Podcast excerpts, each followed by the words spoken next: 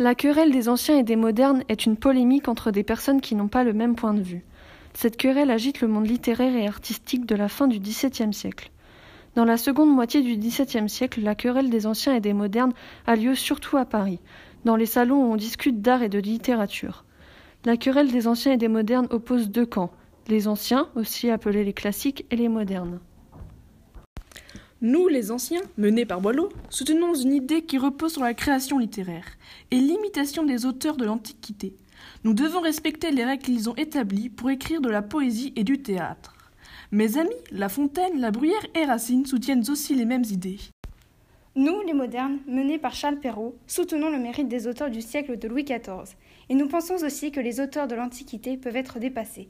Nous militons donc pour une littérature adaptée à l'époque moderne et des formes artistiques nouvelles. Avec mes amis, Bernard de la Fontenelle et Pierre Corneille, nous soutenons les mêmes idées. Perrault déclenche les hostilités le 27 janvier 1687 lorsqu'il présente à l'Académie française son poème intitulé Le siècle de Louis le Grand. Dans ce poème, il faisait des compliments sur l'époque de Louis XIV comme idéal, tout en remettant en cause la fonction du modèle de l'Antiquité. Cette lecture provoque une protestation immédiate de Boileau. Quelques années plus tard, il n'y a toujours pas de victoire nette de l'une des deux parties et la querelle s'est en quelque sorte épuisée.